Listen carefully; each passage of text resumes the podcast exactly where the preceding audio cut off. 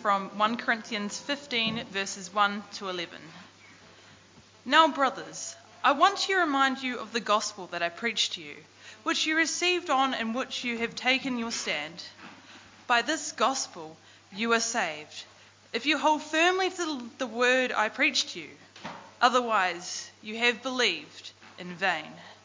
For what I received I passed on to you as of first importance that Christ died for our sins according to the Scriptures, that he was buried, that he was raised on the third day according to the Scriptures, and he appeared to Peter and then to the twelve.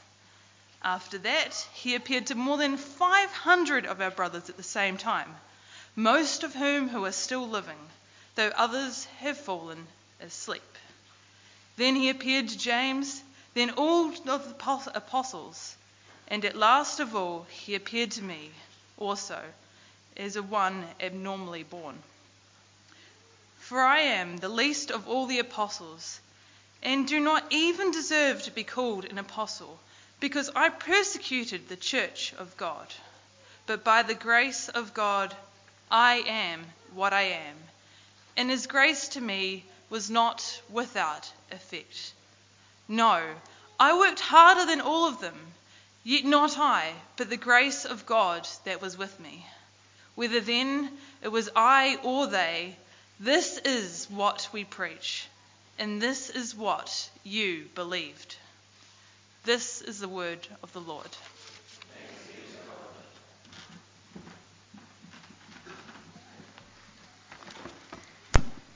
Morning, everyone. Very good to see you.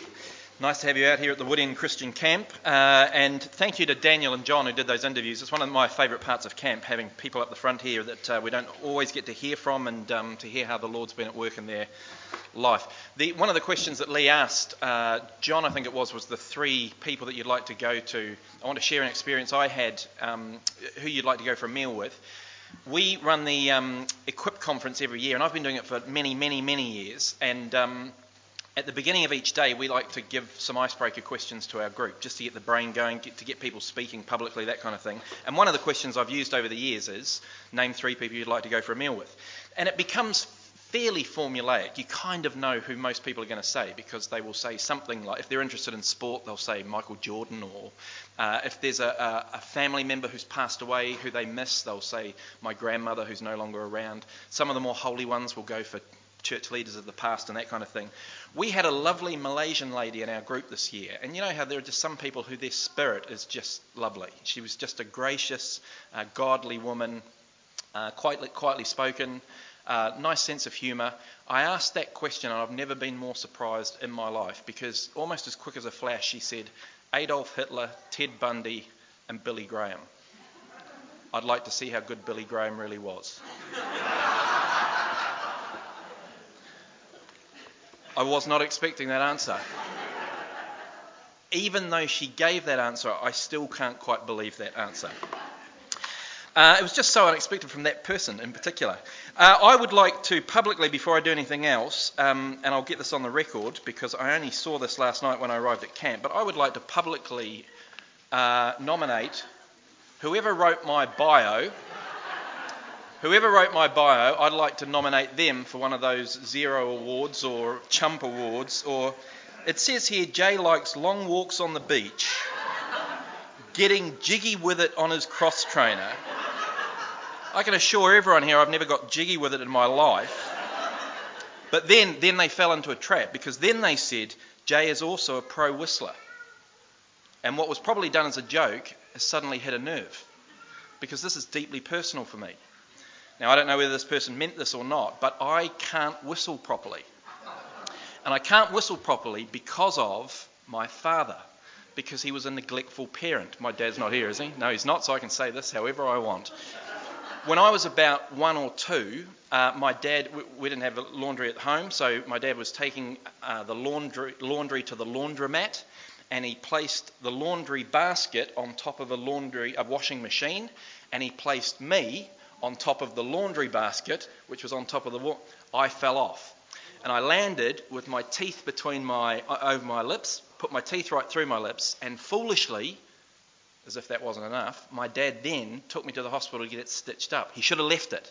let, let he, uh, lips heal. They heal really well. But I got it stitched, so I've got a permanent fat lip, which means when I whistle, I whistle out one side.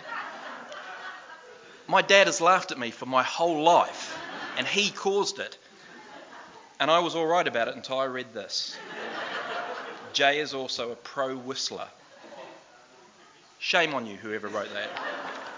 Shame on you. Oh, that would have been okay, yeah. No, sorry. Right, let's pray. I think we've got about 20 minutes for the session left. Let's pray. Heavenly Father, it's such a privilege to be on camp. It's such a joy to be with brothers and sisters in Christ from our church family. And I pray that you would use these sessions to really build us up in you. For those of us who are here that uh, may yet not yet have made a decision to follow you, please prompt us over this weekend so that we may put our trust fully in the Lord Jesus and live for him. For those of us who are going through really difficult times at the moment, encourage our hearts, remind us who you are, equip us, strengthen us as we return back to lives after our normal lives after this camp. And Father, for those of us who've just come along not really knowing what to expect, I pray that you would deepen our love for you, that you would strengthen our resolve to serve you in our lives. Please be at work by your Spirit within us and amongst us over the course of this weekend. And we ask these things in Jesus' name. Amen. Well, this series uh, for camp has come about in two ways, really. Firstly, towards the end of last year, uh, a number of us had a hui.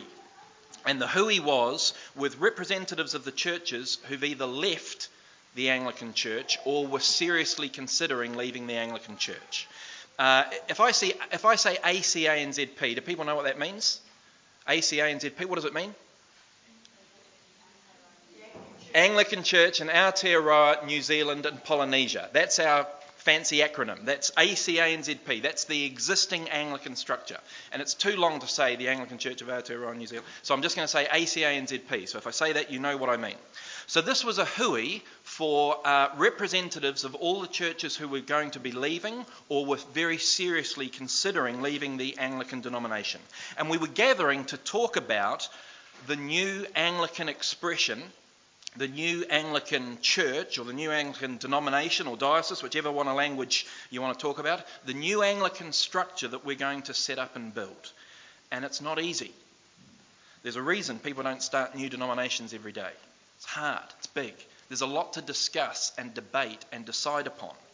What beliefs are we going to make non negotiable, and which beliefs will we be allowed to be flexible?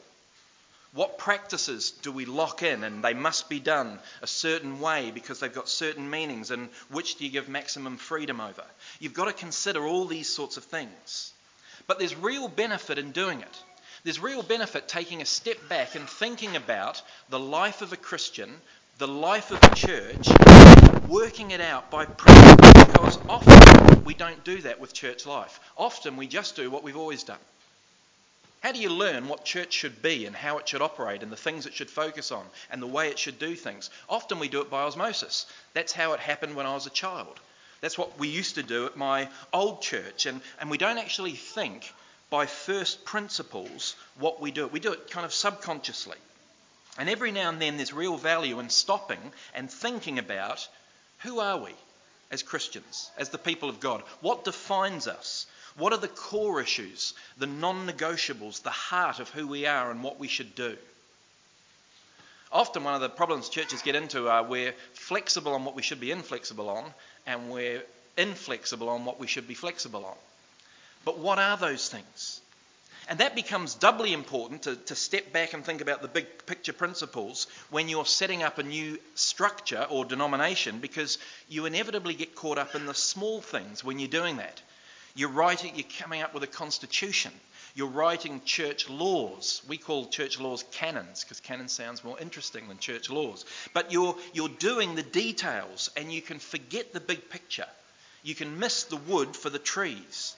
And so we, we, we, wanted to be clear at this hui on what's at the heart of who we are as Christians and the church structure we want to be part of. We need a firm foundation to build upon. Need, and, and this is good for all Christians to be clear at what's at the heart of who we are, the centre that everything else flows out of. What are the essentials? And with that in mind, at this hui, uh, I was asked to give a talk on just that. a talk on what the main priorities of this new structure or denomination should be, what the unchanging principles at the heart of the new movement should be. And I came up with six, and we changed it later to seven. And the six were write these down because these are going to be important over the course of the weekend. The six were one, an authoritative Bible. If you don't know how to spell authoritative, tough, learn. I don't. I think it's author and then itative. Authoritative Bible. Two, Christ and the cross. Christ and the cross. Three, Christ and the cross. Three, evangelism is essential, or essential evangelism. Four, deliberate discipleship.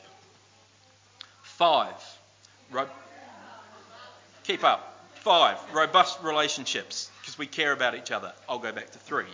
Evangelism is essential. Four, deliberate discipleship. Five, robust relationships.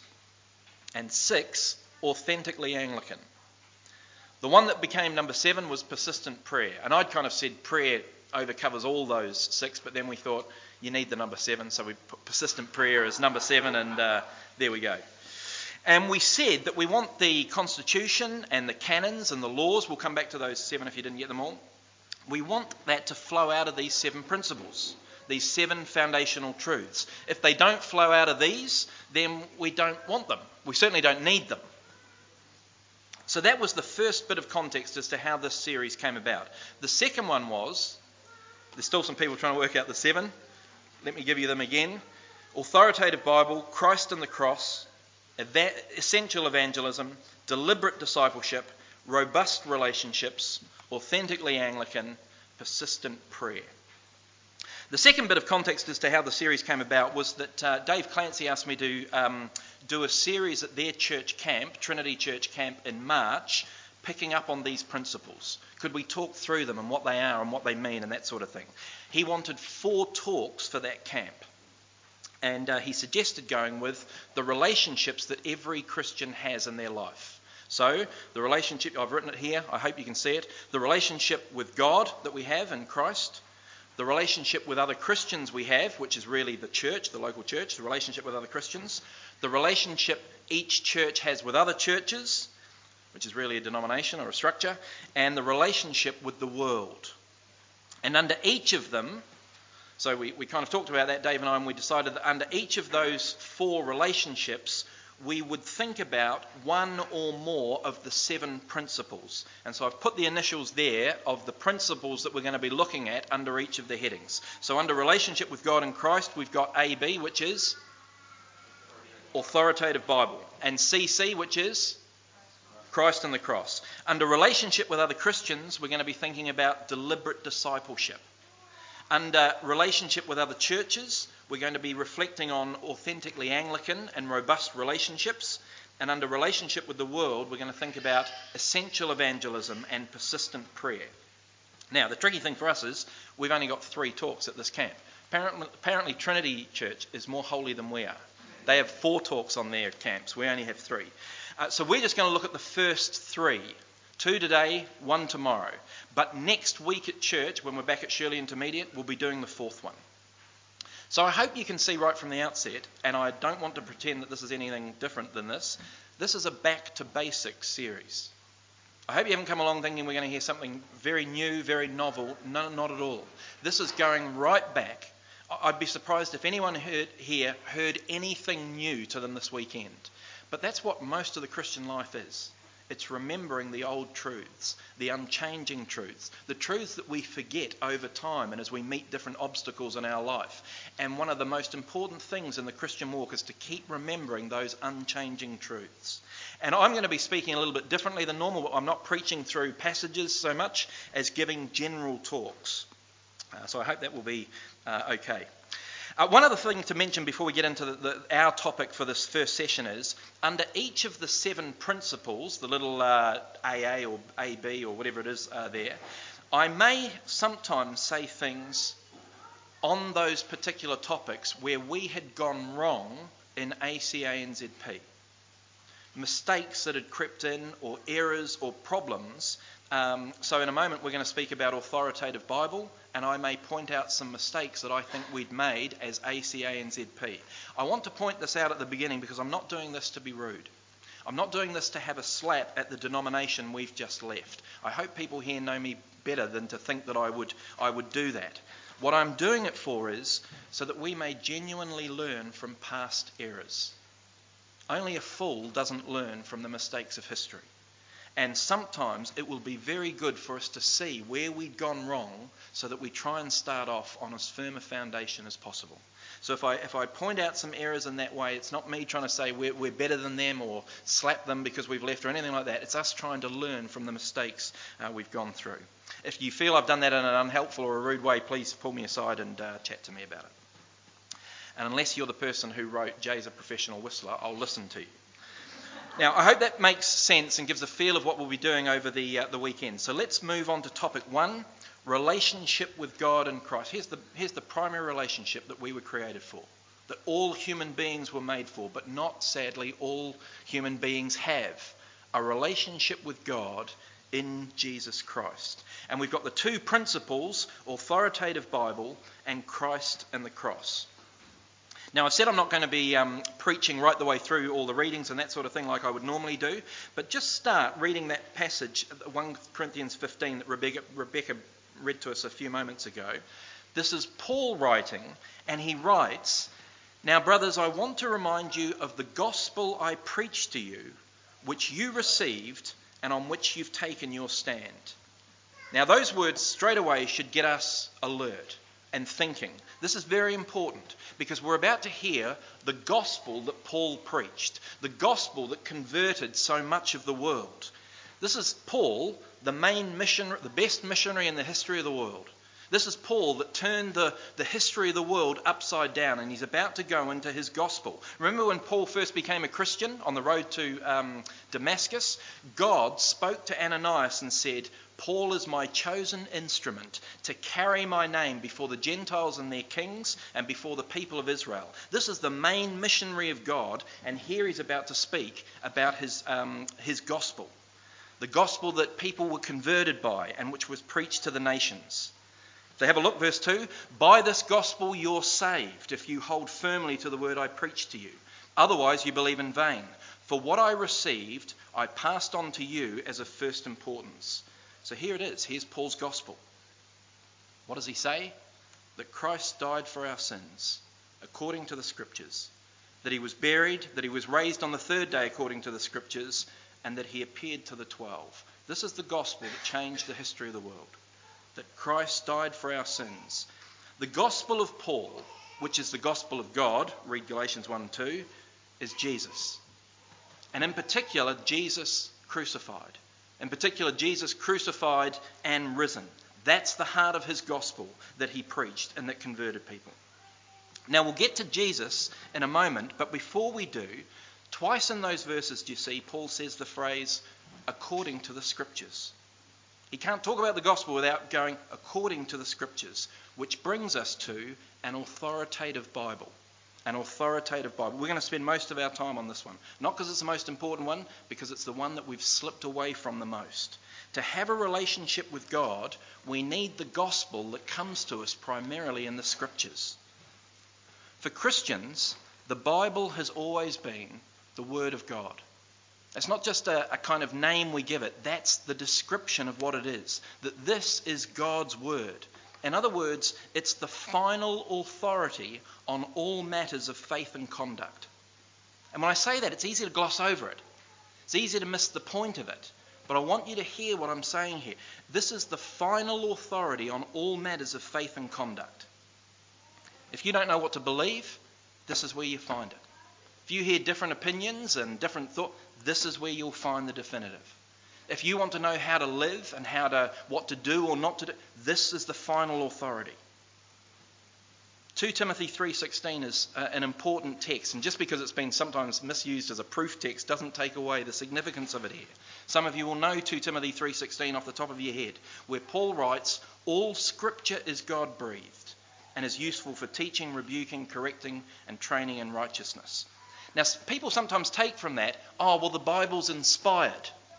God inspired the Bible. He kind of inspired the human authors, and then they wrote, Paul and uh, Moses and Peter, and they wrote inspired words uh, on there.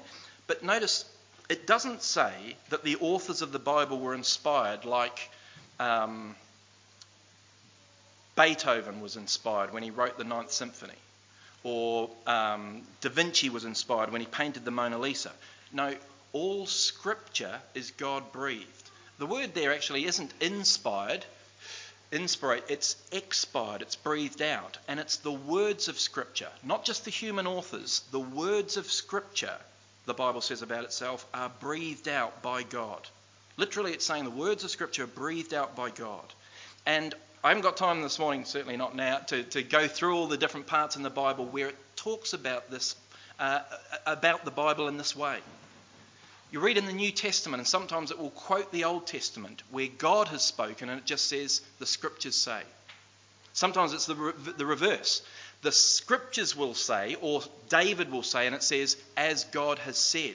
So it uses God and scripture almost interchangeably because the consistent witness of, of the Bible is that it is the very word of God that he is the ultimate author behind it. That yes, there are 66 different books in the Bible written by different human authors at different places and different times, but as J.I. Packer says, the Bible is also one story with one author, God Himself, who used those human authors to say the words and truths that He wanted to get across. The Bible is God's word, all of it, not just parts of it.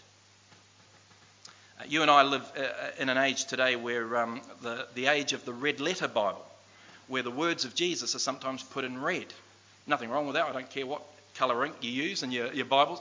But I do care if people think that somehow the words of Jesus, the words in red, are more God's word than the rest of the words around them.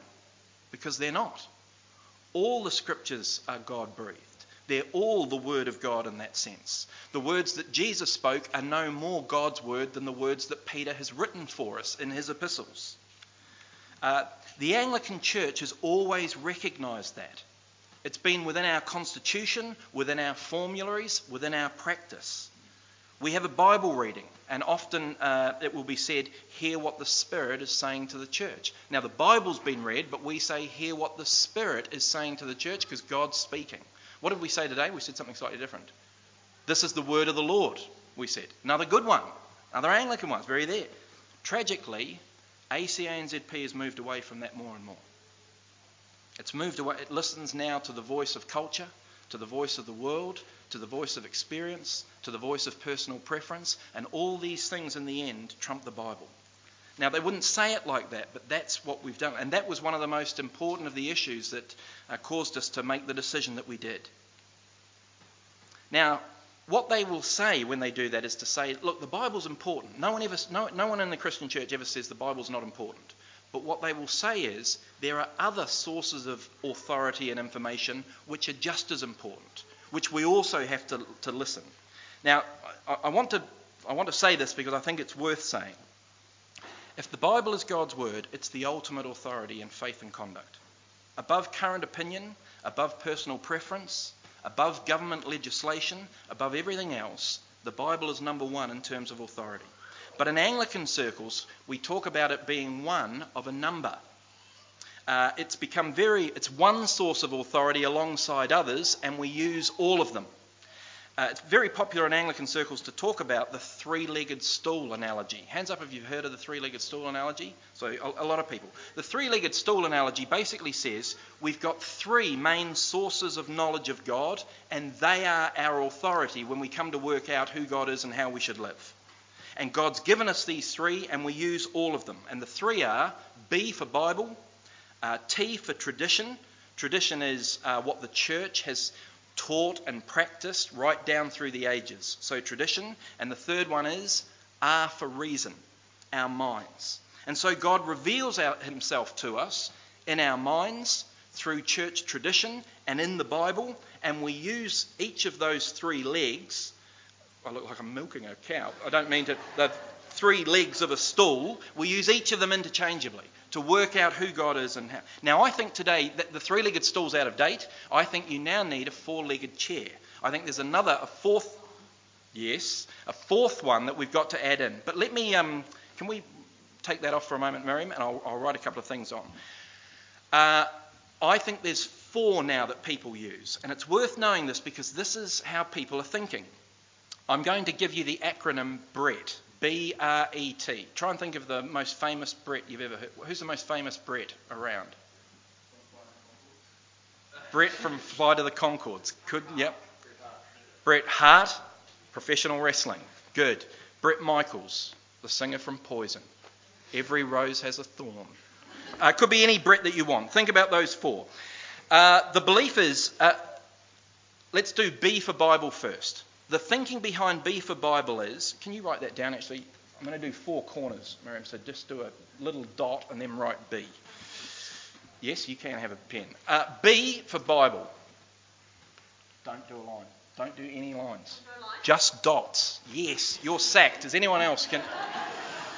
so B for Bible. The thinking here is that God has given us His Word, and when we want to know who He is and how to live, we look at the Bible. It's just what I've been outlining before.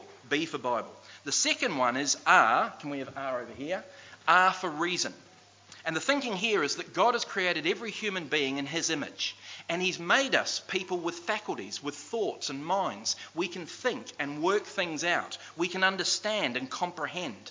And He's created us that way so that we can know Him, so that we can think about Him and understand Him and recognize what we should do and all those sorts of things. So that's R for reason. The third is T for tradition. So, what this is saying is that down through the ages, God always works through his people. Right back at the beginning, he worked through Abraham and his family. Then he worked through Israel as a nation. Then he worked through the disciples and the apostles. Since then, he's worked through churches, through different synods and councils and ministers and popes and all, all, these sorts of things. So, as he's worked down through the ages, we learn from that. So, T for tradition. Then, lastly, here's the extra leg, because I think it now needs to be a four legged chair. Uh, e for experience. What E for experience means is that, that God is the creator, but He's still at work in the world today. He's still at work in the lives of you and I. He's still doing things, and He works in us to reveal Himself. He nudges us and leads us, He guides us. Some people uh, receive visions some get prompted, or, and through these experiences in a person's life, we come to know God and what He's like and what He wants from us. So, E for experience. And sometimes people attribute certain groupings within um, Christianity to focus on one of those. So evangelicals are normally thought to be the B people, the Bible. Uh, liberals are thought to be the reason people, that's their primary one. Uh, charismatics, more the experienced one. And uh, Roman Catholics, the traditionalists, the, the, because they put the Bible and church up next to it. But the important thing to recognise, and I hope this came out as I was explaining it, is there's a high degree of truth in all those four. Isn't there? Did anyone violently disagree with anything that I said in those four? There's a lot of. No one stands on just one of those four points. I dare you to come and tell me that you do.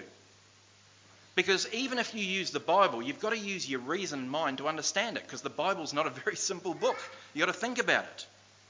I don't know anyone, even if they think experience is really important, who doesn't at least look at what other Christians have done down through the ages and think about it. Only a fool would do that.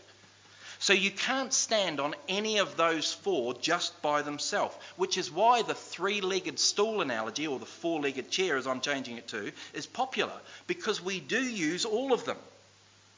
And so we draw a line round all four, which you kind of jumped to before, Miriam, but we'll do it now to say that none of us stand solely on one of those, we use all of them. We all live somewhere within that box, if I can put it like that. And that helpfully recognizes that God speaks in the Bible, but He also uses our mind and reason. He speaks through the church, He works in our lives. All those sources are important. But do you see a problem with it? What if they contradict each other, those things? What if they fundamentally contradict each other? What say someone comes to see me during the week, comes into my office and says, Jay, I don't love my wife anymore, and God's told me to leave her and the kids and move in with Georgia, who I've just met. What do I say? Well, Ray would laugh, but, but how do I respond to that? How do I know what God thinks about this? They've raised the stakes. They've already said God's telling them to leave their wife and children and to shack up with Georgia. H- how do I respond? The person's E for experience is God telling them, leave your family and join a new lady. The Bible, B for Bible, is saying, no, don't. So we've got one all at the moment. Tradition says, no, I think it's fair to say tradition would say no. The church historically frowns on divorce, and even if it occasionally reluctantly allows it. So 2 1. How does reason come down? You could argue both ways, couldn't you? So it could be 3 1 or it could be 2 all. What do you do? How do we know God and what He wants, what He expects, what He demands, what He commands, what His preferences are? Is there a casting vote? Or on some issues, do some sources take precedence? Do you see the problem with the three legged stool or the four legged chair? It actually doesn't give confidence, it doesn't give certainty. On the same sex issue that we were wrestling with as a church, all those four were used in different ways. Where does it leave us? It leaves us in murky water. And in fact, what people tend to do is we tend to go with our personal preference and justify the reasons. That's what we tend to do. Well, it's worth after pointing this out, dispelling some of the nonsense that's said within uh, certain circles at the moment about this. There are some pe- people say that the three-legged stool is part of the heart of Anglicanism. It's right at the root of who we are. It's nonsense. The three-legged stool has never been part of formal Anglican theology. The guy who's credited as coming up with it is, is a guy called Richard Hooker, who was a 16th century minister and theologian in the Anglican Church. Never mentioned the phrase three-legged stool. The only thing he did in one part of his writing was he talked about Bible, tradition, and reason. And he talked about them being helpful as authority. But he clearly said, I should have brought the quote so I could read it out to you. He clearly said the Bible is number one. In terms of due obedience and respect, Bible is number one. It's not like they're all three equal legs or four equal legs. The Bible is number one. In fact, he ranked the three. Does anyone know the, the order? It was Bible, then reason, then tradition. So he ranked all three. And that, the Bible being number one, has always been in our constitution, in our formularies, the 39 articles, saying that the Bible is the Word of God. Those other things, please don't mishear me. Reason, tradition, experience can be very helpful. God can work through all of them, but always in a subordinate way to the Scriptures, to the Word of God. In other words, the way to make sense of this diagram is to put a cross in the middle of it. Can we put a cross to break it into four quadrants? Deeply symbolic, that isn't it? A cross fixes the problem. A cross fixes the problem because now what we've got is four grids. And what I'm saying is true Christianity lives and operates only in that top left hand square. Now, there's a lot of room for manoeuvring in that top left hand square, depending on your experience and reason and tradition, but there are limitations to it.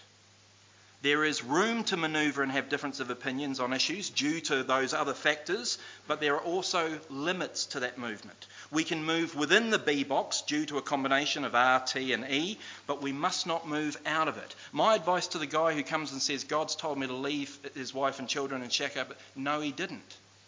Because the Bible says something completely different. And I'm able to say there with confidence, your experience is wrong. You've crossed out of faithful Orthodox Christianity into uncharted territory. But there are other areas of the Christian life where there will be allowed flexibility. Think about baptism. That's the one I, illustration I always use. Baptism is not as black and white as we would always like to say. Baptism being good, black and white. Baptism's good. We're told to uh, be baptized. But the way you get baptized or who gets baptized has been the subject of lots of arguing down through the years. There are, should you baptize infants by sprinkling them with water, or should you, like Anglicans do, or should you only baptize people that are at a certain age and stage so that they can say what they believe on their own behalf, and you do it by immersion? Well, here's an issue where the Bible doesn't spell out the mode in black and white. So, due to a person's reason as they work out the scriptures, due to a person's tradition, how they've been brought up and experienced, due to their experience, they will probably be somewhere in a different place on that box, but always in that top left hand box. I always say this one because Jamie and I are different on this issue. Jamie comes from a, a Baptist background, I come from a, a Christian background. If you put, no, don't step away now, Miriam. if you put the, just J right next to B, yeah, and just put Jamie somewhere right out there, that, that's it. But, we, but that's fine because the Bible is still, it's, it's just on the border. But it is fine. We, we, but, but B is still authority. Authoritative Bible.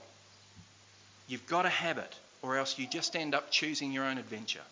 You just end up making up your own faith and religion. God, in His goodness, has spoken to us, He's given us His word.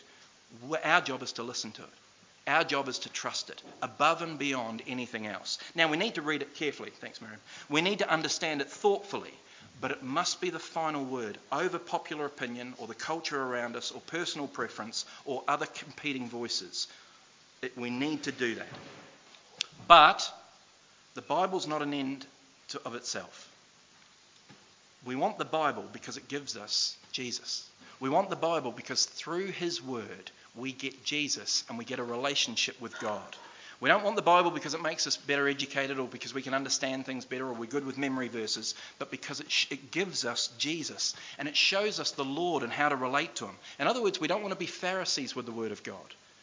Pharisees in the New Testament were the most like us. They elevated the Word of God, but their hearts were far from the Lord. That can't be us. It must bring us to Him. And that brings us to the second heading Christ and the cross. I'm only going to say uh, one thing here. That's how Paul uses the scriptures here, according to the scriptures, but he does it to point people to Jesus and the cross, to give confidence in Jesus Christ crucified. What's the heart of Christianity? The heart of Christianity is the privilege that you and I have to have a relationship with the God who made us. If you've taken that for granted for a while, shame on you. As I was writing this talk, I thought, I've done that. I've taken it for granted. Shame on us. We can't. We have a relationship with the God who created this universe through his Son Jesus, who died as our Saviour and rose as our King. We get to know God, that God, not just as Creator, but as Father. We get to be not just His creation, not, not even just His people, we get to be His family. We are loved. We're not put up with, we're not grudgingly included, we're not able to tag along. In Jesus, you become a son of God. That's who you are. You become a daughter of God. You and I become heirs with Christ. Everything that is God's is ours. We become part of the family. You may not have known much love in your life. If that's you, let me tell you, you're loved by God. Some of the descriptions of the love of God in the scriptures are heartbreaking and they're so encouraging. He's the one who leaves the 99 sheep to find you because he loves you.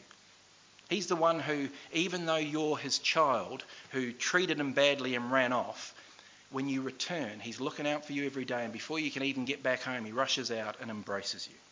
You are loved by God. And your primary identity, the world at the moment is obsessed by identity. You've got to be your authentic self and all this. Your primary identity is not your gender or your personality or your race or some odd feature about yourself you've been teased about for years or years. Your primary identity is you're a son of God. You're a daughter of God. You're in Christ. Paul uses that phrase in Christ so often in his letters. I remember the first time I realised I'd read Paul's letters for a long time. I'd never realised he uses those two words again and again and again and again and again. In Christ, because it's so important. He doesn't do it because he, has got a limited vocab and he wasn't sure what to write. He does it because it's so important. He does it because who are you? You're in Christ. And that brings all the security and wonder you can imagine. You are forgiven because you're in Christ. You're rescued because you're in Christ. Saved, victorious, relationship with God because you're in Christ.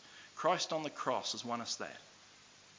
And it's Christ on the cross that, again, ACANZP, I think, has walked away from. The cross is not seen in a positive way anymore. We've got to keep the cross at the centre because it's there that we're in Him. The cross shows the depth of God's love for us, it shows us the price He was willing to pay for us. In this world, we often feel like if people really knew us, if they could read my mind or know my heart, then they would never love us. God does know us. He does know your mind and He knows your heart. He knows you better than you even know yourself, and He does not turn His back on you. He loves you and forgives you and saves you and makes you part of the family. He doesn't uh, move one seat over to slowly edge away. He doesn't say, Oh, sorry, I didn't realise you were that, and kind of. Um, he knows who we are, and while we were sinners, Christ died for us. And unlike others who, when the going gets tough, they get going, the Lord will never abandon us nor forsake us. It's the one relationship that we can count on. You can't count on any other relationship truly because you never know when it could end or be changed. The one with the Lord is the only one we can because it depends not on you and me, but on being in Jesus, in Christ. If it was up to me, I'd muck it up, I'm sure I would. But Christ makes sure it's not mucked up. You have a relationship with God because of Christ and the cross. It's the most precious and valuable thing in the world, and yet so many people don't have it. So as we begin this series of talks, we've seen we've got an authoritative Bible. God's spoken to us. This is the final word. So we don't have to guess who he is or what he wants from us or any of those things. But what he tells us primarily in that world is that we're in Christ. We have a relationship with him. That's the privilege that's yours and mine. Let me pray. Father, thank you for your word, and thank you for our Saviour, our King, the one who makes us your children. And we pray this in Jesus' name. Amen.